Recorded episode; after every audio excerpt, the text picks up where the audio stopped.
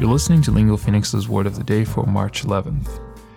کلمه امروزمون work هست که اسپلینگش به این شکله W-O-R-K ما اگه بیایم این work رو بچسبونیم به preposition up میتونیم یه phrasal verb بسیار بسیار زیبا بسازیم و معنیش اگه بگیم work up an appetite یا اینکه بگیم work up a thirst یا اینکه بگیم work up a sweat به این شکل میشه To make yourself hungry or thirsty or make yourself sweat especially by doing physical exercise حالا بریم با هم دیگه توی جمله استفادهش کنیم You can work up a really big thirst playing tennis یعنی که تنس بازی کنی حسابی تشنت میشه دیگه We worked up a real appetite climbing in the mountains یعنی که رفتیم کوه و به حال حسابی گرسنمون شد بعد حالا من شنیدم نه که خواهم انجام داده باشم ولی میگن شما مروانا بکشید اون هم باعث میشه که حسابی گرسنتون بشه.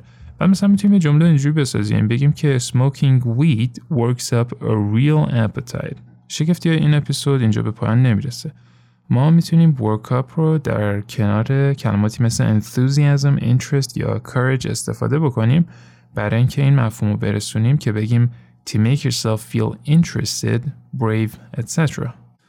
و مثاله ازش می‌تونه به این شکل باشه. I'm trying to work up enough courage to go to the dentist. یا اینکه یه مثال دیگهش میتونه اینجوری باشه It's strange but I can't work up any enthusiasm for going on this trip. با پادکست Word of the Day من محمد گلپایگانی هستم از Lingo Phoenix.